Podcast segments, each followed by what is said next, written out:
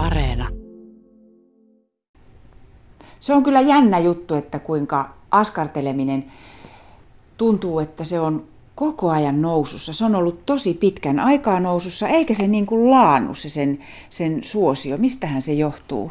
Ootko miettinyt? Oot varmasti miettinyt, kun oot kerran askarteluaiheisen Ihana-lehden päätoimittaja Kaarina Korventaka.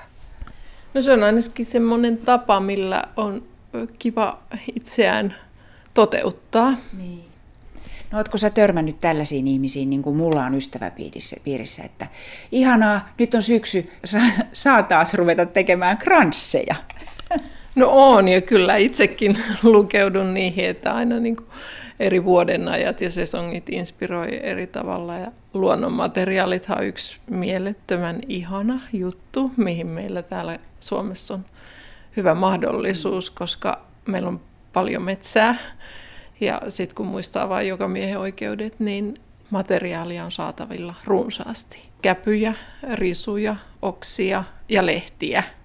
Eli tavallaan semmoista maahan pudonnutta, mikä on helppo ko- koota ja ottaa mukaan tuolta metsälenkeiltä. Ja sitten jotenkin itsekin aina hämmentää, että miten kävyistäkin voidaan aina keksiä niin paljon kaikkea uutta kivaa, mikä innostaa sitten. Ja sitten kranssit totta kai on yksi semmoinen se on mun mielestä hauska se kranssi-idea, että se tehdään niin kuin usein ulko ja se on semmoinen niin kuin toivotetaan vieraat tervetulleiksi ja sitten samalla niin kuin itsellä ainakin tulee hyvä mieli aina kun menee kotiin, että siinä on se kranssi sillä tervehtimässä vuoden ajan mukaisesti.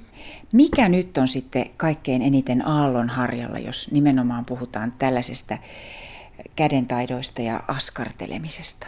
No nyt on todella iso makramee-villitys meneillään, että se on jotenkin itsenikin yllättynyt, miten suosittua siitä on tullut.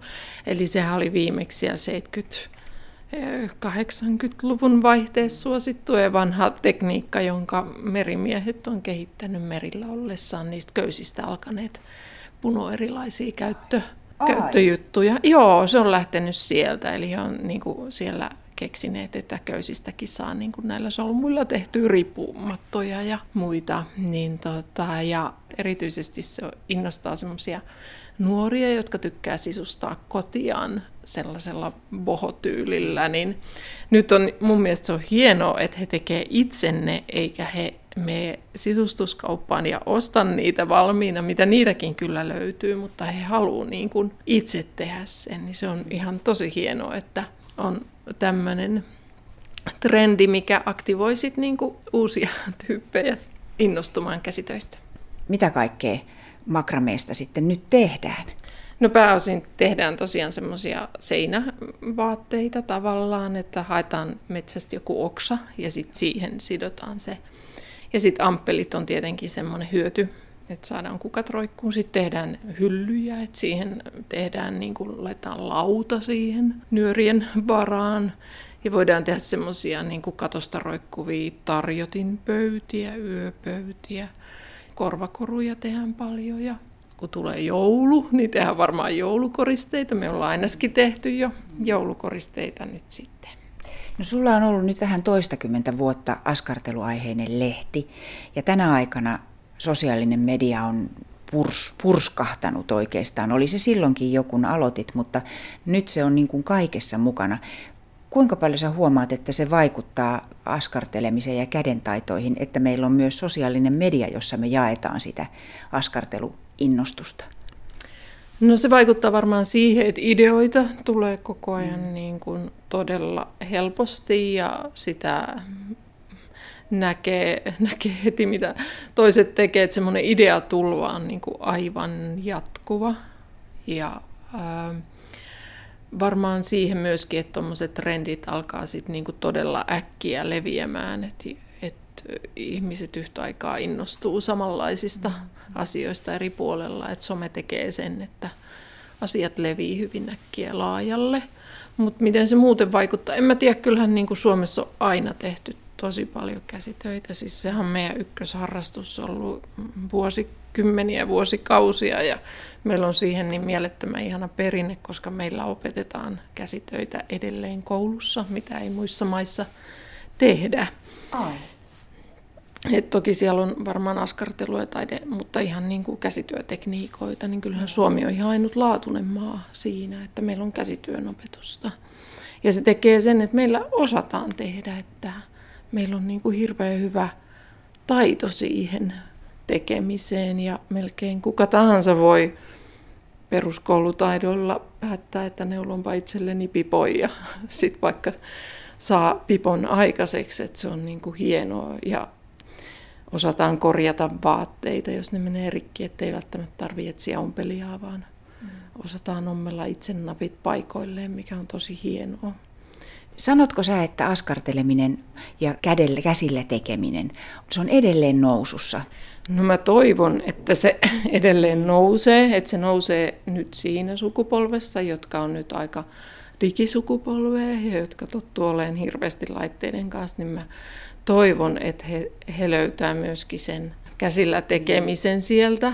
Että sitä pitää ehkä houkutella, mutta mä luulen, että se voi tulla jossain vaiheessa myöskin vastapainona sille digitaaliselle elämälle, että kaivataan käsillä tekemistä ihan konkreettista, koska me ollaan kädellisiä ihmisiä ja se on niin kuin se meidän lähtökohta, että me ollaan alettu tekemään käsillä erilaisia esineitä itsellemme ja mä luulen, että sitä ei ihan niin äkkiä digimaailmaskaan pysty vaan ohittaa. Että se on, se on niin kuin hyvin inhimillistä se käsillä tekeminen. Toki on niin kuin ihmisiä, jotka tekee koko ajan kaikkea ja sitten on ihmisiä, jotka ei tee. Ja se on ihan ok, koska me tarvitaan erilaisia hommia ja me ollaan, on kiva, että meitä on erilaisia. Ei kaikkien tarvi tehdä käsitöitä. Mitä sä itse ajattelet silloin, kun sä teet jotakin hyvin mieluisaa? Kun askartelet tai teet käsillä jotakin, tai tiedätkö sä, onko sulle esimerkiksi lehtes, lehtes lukijat kertonut, oletteko te tehnyt tutkimusta, että mitä ihmiset ajattelee tai missä tilassa heidän aivonsa on, kun he askartelee ja on oikein keskittyneitä? No me ei ole tehty tutkimusta, mutta mä usein siteeraan aivotutkija Minna Huotilaista, joka on paljon tutkinut käsitöitä ja aivojen yhteispeliä ja hän niin tota, kovasti puhuu käsitöiden merkityksestä aivoille. Et se on sitä, että kun me tehdään käsitöitä, meille tulee näitä, joudutaan ratkaisemaan ongelmia siinä samalla. Se kehittää toki meidän motoriikkaa, mutta sitten se kehittää myös niitä aivoja tekee niitä eri ratkaisuja ja sitten se materiaalien tunnustelu käsissä tuo meille semmoisia kokemuksia eri näistä materiaalista ja tuntemuksesta ja siitä, että miten, niin tota, miten jotkut asiat saadaan toimimaan. Eli se on niin kuin, käsillä tekeminen on aivoille merkityksellistä, että se on, on ihan tieteellisesti tutkittua. No tuleeko sulle semmoinen flow, unohdat kaiken muun? Tulee useasti semmoinen flow, että se tekeminen vie mennessään. Silloin se vaatii semmoisen niin kuin tilan, että ei ole kiire lopettaa.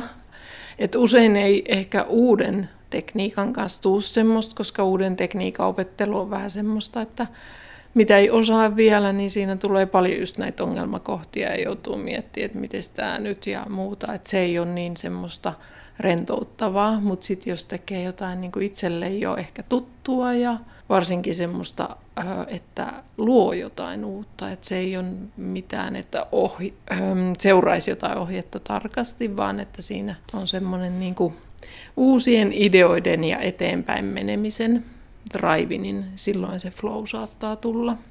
Ja se on myöskin semmoinen yksi stressiä helpottava tekijä, että varsinkin jos on kauhean kauheata hässäkkää elämässä tai on kiire, niin sitten semmoinen monotoninen käsityö taas saattaa niin olla semmoinen, mihin on tosi kiva illalla niin kuin TVtä katsellessa esimerkiksi ottaakin neule ja sitten edetä sillä jotain ihan simppeliä neuletta tehden siinä, niin sitten on semmoinen fiilis, että tästä kun minä tämän neulon, niin muutkin asiat sujuu ja rivi riviltä tulee jotenkin valmiimpaa ja se on niin kuin semmoinen hyvin tyydyttävä kokemus, kun saa semmoista tehdä.